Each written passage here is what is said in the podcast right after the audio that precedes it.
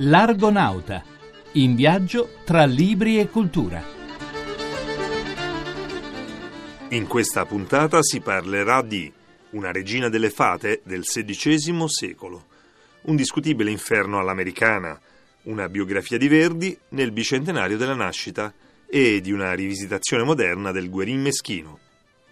Cari argonauti, che l'editoria italiana, dati i tempi che corrono, pensi solo a libri di sicura vendita è una cosa nota e quindi non si può che accogliere con un plauso la pubblicazione di un poema epico inglese del XVI secolo, un'allegoria del mondo di Re Artù dal titolo accattivante, La regina delle fate, presentato in maniera impeccabile sia come traduzione che come apparato critico, un vero gioiello editoriale. Ecco il focus di Antonella Ambrosioni. Pochi in Italia forse conoscono La regina delle fate, il poema epico scritto dal poeta cinquecentesco inglese Edmund Spencer. Con quest'opera l'autore dona all'Inghilterra il poema epico che ancora le mancava e lo fa in un momento storico in cui regna Elisabetta I Tudor, celebrata sotto il nome di Gloriana, regina dell'immaginaria terra fatata, che fa da cornice al poema. Ne è traduttore e curatore il professor Luca Manini, esperto e studioso oltre che docente di letteratura inglese. Professor Manini, cosa rappresenta la regina delle fate nella letteratura inglese e anche nella letteratura europea? Colmare un vuoto nella cultura italiana, perché Spencer venne molto influenzato da Ariosto e da Tasso e da Gian Giorgio Trissino, grandi poeti italiani del Rinascimento. La regina delle fate nasce proprio come risposta al poema epico italiano, perché all'Inghilterra Inghilterra mancava un grande poema epico e Spencer si incaricò di dare questo poema epico al, all'Inghilterra e una celebrazione della dinastia Tudor. Ci è sembrato che presentare al pubblico italiano questo poema volesse dire ricollocarlo in questo contesto cinquecentesco europeo. Cosa amò Spencer di Ariosto e di Tasso? Cosa assorbì dei loro poemi e quale fu l'elemento innovativo? In Ariosto quello che Spencer amò è l'aspetto più cavalleresco, avventuroso, proprio questo intrecciarsi continuo di avventure, di storie e la struttura struttura della Fairy Queen è molto legata a questo, mentre in Tasso, che è un poema molto più unitario, con una finalità religiosa molto forte, Spencer amava questa sua volontà di creare un poema cristiano e la Fairy Queen si può considerare come un insieme di avventure cavalleresche stile eh, Ariosto, però anche un poema cristiano stile Tasso, perché è il primo grande poema dell'anglicanesimo, fondato appunto dal padre di Elisabetta I Enrico VIII, un poema sia politico che religioso. Quali furono gli influssi nel nella letteratura successiva?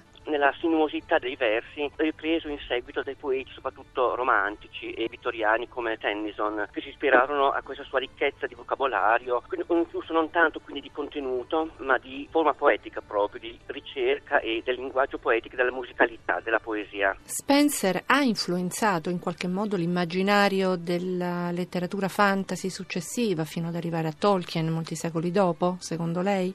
sono alcuni pezzi che sembrano pezzi di fantasy moderni. Infatti anche un poeta vittoriano come William Morris, il padre del fantasy moderno, conosceva bene Spencer e quindi alcuni influssi ci possono essere stati non tanto nel, nel senso profondo del poema quanto nell'immaginario di, di, fate, maghi. Quindi forse non un rapporto completamente diretto, comunque era sullo sfondo, insomma questo clima fiabesco che Spencer propone ai lettori. A quanto pare Dan Brown ama il nostro paese e anche il suo ultimo romanzo si svolge in Italia, a Firenze, ed ha al centro il Divino Poema, con tutta una serie di luoghi comuni e banalità che soltanto un americano poteva scrivere. L'arco e la clava di Simonetta Bartolini. Difficile immaginare un romanzo meno adatto per il pubblico italiano dell'ultimo iperpubblicizzato libro di Dan Brown, Inferno, pubblicato da Mondadori. Come anticipa il titolo, nel romanzo si parla della Divina Commedia, dunque di Dante, ovviamente di Firenze, un poco di Venezia un accenno a Istanbul. C'è, come nei precedenti libri, il professore di storia dell'arte esperto di simbologia Langdon, c'è l'immancabile fanciulla assistente del prof che fino da ultimo ultimo non si sa se lo tradisce o lo aiuta veramente. C'è l'altrettanto immancabile complotto con ricadute mondiali, la conseguente entrata in campo dell'organizzazione segreta e ipertecnologizzata. C'è infine, secondo il collaudato stereotipo di Dan Brown, l'indovinello da sciogliere per giungere a salvare il mondo, con tanto di marchingegno che lo protegge. Inferno, insomma, è un'ennesima variante del già brutto codice da Vinci. Il romanzo, a parte l'intreccio esile, per gran parte è fondato sulla spiegazione della vulgata più banale della Divina Commedia, compresa la storia d'amore fra Dante e Beatrice. I versi noti a qualunque lettore italiano della prima cantica dantesca vengono presentati come un campionario di misteri indecifrabili e addirittura diventa un enigma di difficile soluzione il messaggio di uno dei personaggi che lascia detto al professor Langton che per lui la porta del paradiso è aperta poiché l'ambientazione è quella che viene chiamata città vecchia di Firenze, ma quando mai? In Italia si parla di centro storico, non di città vecchia, qualunque lettore italiano sa che il riferimento non può che essere alla porta del paradiso di Ghiberti che ho nel battistero di San Giovanni. Si può comprendere che per un americano che mal si destreggia con la lingua italiana i versi della commedia possono apparire assai misteriosi e indecifrabili, ma per il lettore italiano il lungo e inutile percorso per la decrittazione del testo appare ridicolo e noioso.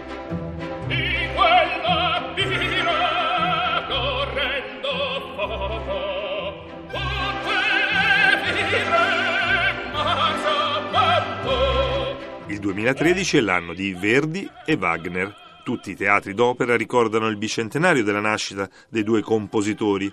Una casa editrice emiliana ha trovato un modo meno formale, forse più simpatico, di rendere omaggio al Cigno di Busseto. Libri e musica di Massimo Giaquinto. Celebrare Verdi mangiando la spongata? Perché no?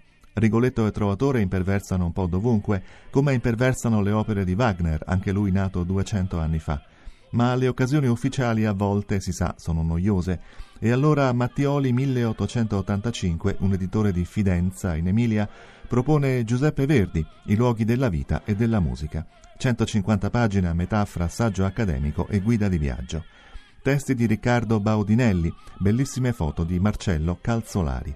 All'inizio biografia ed elenco delle opere, a seguire la parte turistica che indica i percorsi per le visite verdiane la zona di Busseto e dintorni, dove il musicista visse l'adolescenza, poi Parma, infine Milano.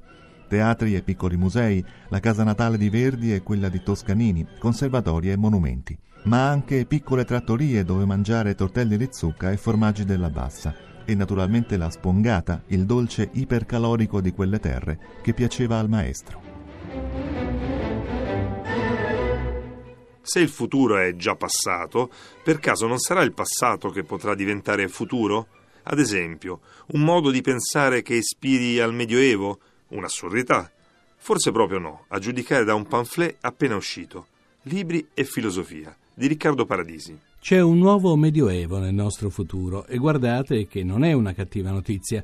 Per convincersene e così liberarsi dai residui pregiudizi tardo-illuministi su secoli bui e amenità varie, giova la lettura del Ritorno del Guerin Meschino di Luca Negri, Lindau Edizioni, un saggio spigliato e molto intelligente su una idea di rinascimento medievale che è contraddizione solo apparente. Per introdurre la sua riflessione, Negri sceglie la vicenda del Guerrin Meschino, nelle sue peripezie cavalleresche e iniziatiche, questo favoloso personaggio riassume l'intera tradizione occidentale, dagli dei pagani al cristianesimo, passando per le lande della desolazione interiore. Un viaggio esistenziale, il suo, verso la totalità, lo stesso che sarebbe auspicabile per l'uomo contemporaneo vivente nell'interregno della tecnica, dove l'umanesimo ha chiuso il suo ciclo e il futuro si prefigura come barbarie nichilista. Negri allora affresca una galleria del pensiero neomedievale, da Spengler a Tolkien, da Chesterton a Junger, passando per i grandi russi dell'Otto-Novecento, Dostoevsky, Florensky, Berdiaev e poi i sapienziali Guénon e Evola Steiner. Ma attenzione, e Negri non propone una nostalgia reazionaria e tradizionalista del Medioevo. La modernità ha portato all'uomo l'autonomia dell'io, il libero pensiero. Ora si tratta di trasformare questo pensiero da astratto a vivente, un pensare ispirato dalla luce del cristianesimo, come nel Medioevo, ma cosciente.